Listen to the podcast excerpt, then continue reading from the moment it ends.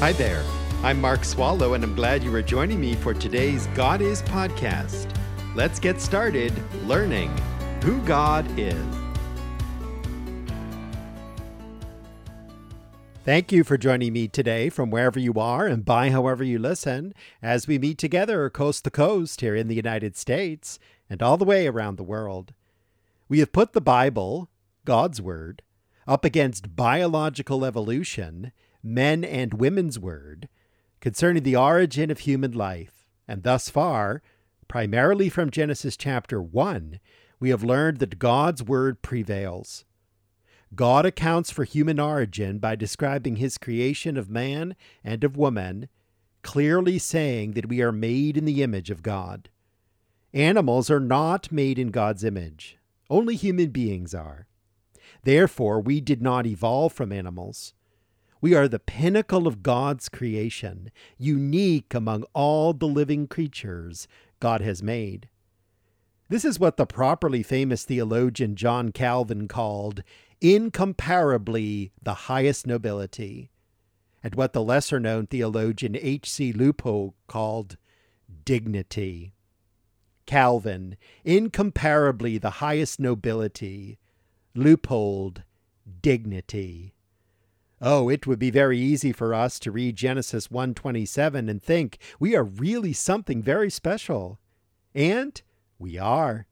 We are the prized possession of God's creation. We are made in the image of God. This is truth that we should marvel at and never forget. We are of high nobility and dignity. And we will see more on this as we proceed. For example, how we differ from the animals, animals that are also the creation of God. However, this cannot be used to justify our pride, the sin that all of us possess. In order to see how God humbles us, let's contrast Genesis 1, verse 27, to the verse we come to today, Genesis 2, verse 7. I remind you that Genesis 1:27 says, God created man in his own image, in the image of God he created him, male and female he created them. And now Genesis 2 7, which says, Then the Lord God formed man of dust from the ground, and breathed into his nostrils the breath of life, and man became a living being.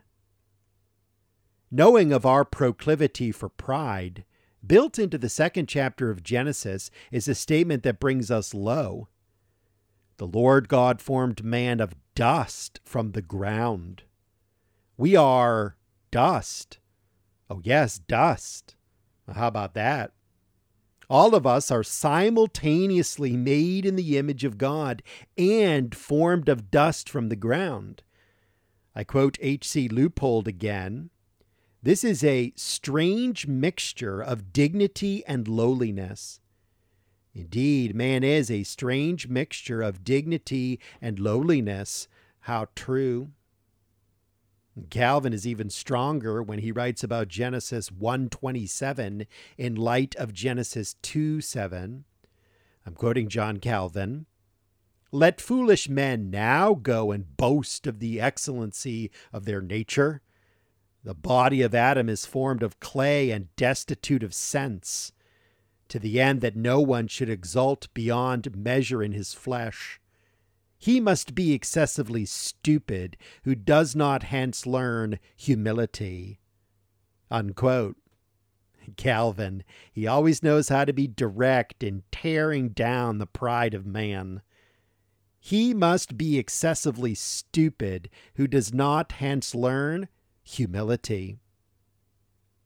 Yes, we are made in the image of God, but that should not make us prideful because God formed us out of the dust of the ground.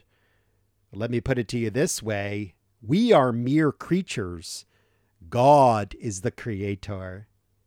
We are the pinnacle of his creation, but we are still part of the creation.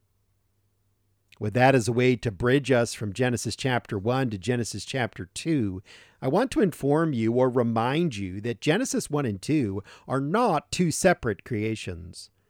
Rather, here is what God does He gives us an overview of His creation in Genesis 1, and in Genesis 2, the detail of how he made man and woman. Genesis 1 overview, Genesis 2 detail, or Genesis 1 the big picture, Genesis 2 the small picture. These are complementary, not contradictory creation narratives. If you will take time to read Genesis 1 and 2 together, you will see exactly what I mean. I point this out now because sometimes people do not understand this either out of ignorance or by intent to fiddle with the truth of what the Bible says.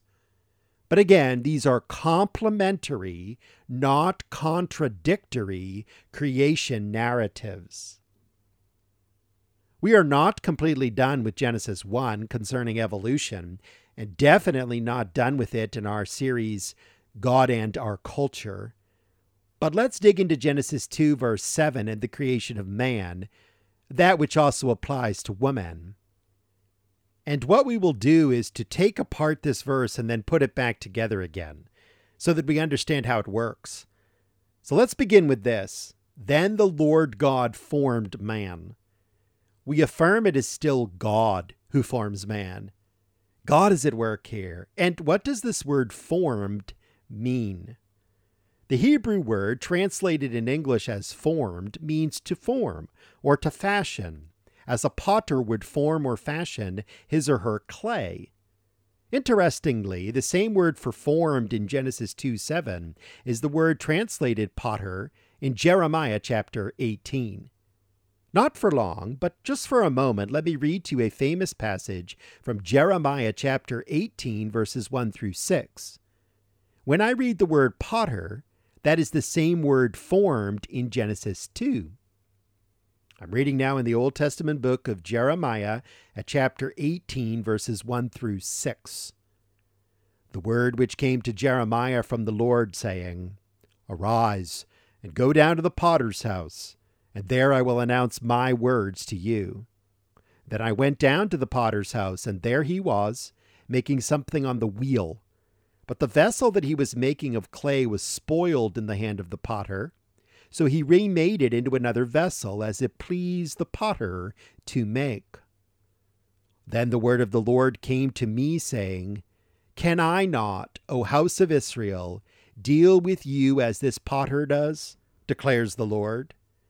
Behold, like the clay in the potter's hand, so are you in my hand, O house of Israel. The mental picture God gives us of how he forms Israel, as the potter does the clay, is very helpful when we go back to our text, Genesis 2 7, and the creation of man. Imagine that potter on the wheel molding that wet clay just the way he wants it. This is the way God formed the first man. God uses his perfect skill and paying careful attention, he forms man. In Genesis, God forms man, and in Jeremiah, God forms a nation. He forms both as a potter will the clay. I cannot help but to also read to you Psalm chapter 139, verses 14 through 16. The psalmist David writes about the tender potter's care God gives to our creation. Psalm 139 I will give thanks to you, for I am fearfully and wonderfully made. Wonderful are your works, and my soul knows it very well. My frame was not hidden from you when I was made in secret and skilfully wrought in the depths of the earth. Your eyes have seen my unformed substance, and in your book were written all the days that were ordained for me, when as yet there was not one of them. Psalm 139, verses 14 through 16. Here again, we learn that we are fearfully and wonderfully made. God is the potter, and we are the clay. And in Genesis, God reveals himself as the potter who formed the clay, Adam. Verse 2 of Genesis 7 continues Then the Lord God formed man of dust from the ground what does the word dust mean? For this, we will check in with our Dutch Bible scholar, Dr. Aalders, He writes, it means any given material or substance broken down to its basic elements or parts. The body of man is entirely built up of basic substances similar to those found in the earth. End quote. Isn't that something? Our bodies are made up of substances similar to those found in the earth. As I said earlier, this will humble us. Almost everyone knows, even those who ignore and reject the Bible, most everyone knows the name of the first man was Adam. But did you know that Adam's name comes from the Hebrew word meaning earth? Man was made from the dust of the ground. Man was made from the earth, and therefore his name means earth. Adam. We are moving right along and taking apart the pieces of Genesis 2 7 and looking into the meaning of each one. Admittedly, we are doing this with a fast pace. Of course, much more can be said, and up next, we do want to spend more time on this. God breathed into his nostrils the breath of life, and man became a living being. This is an essential part of Genesis and understanding how God's Word stands in sharp contrast to evolution. This is also a fascinating picture of the love of God for men and women. This again tells us how valuable we are to the Lord. And so let's dig in with the time we have remaining. And I want to just remind you of this God has life in himself, and God gives life to the man and the woman. Remember John 5, verse 26. Jesus says, The Father has life in himself. And then here in Genesis 2, we find God breathing life into the man whom he has made. The text says God breathed into his nostrils the breath of life. This is a beautiful picture, and next time we will see what this means. I hope that you are benefiting from this study. If so, tell others and have them join us next time, because God is. Thank you for listening to this God Is podcast. Drop me an email and tell me what you think. Mark at godisministry.org. That's mark at godisministry.org. Please do share this with others and be sure and join me for the next one.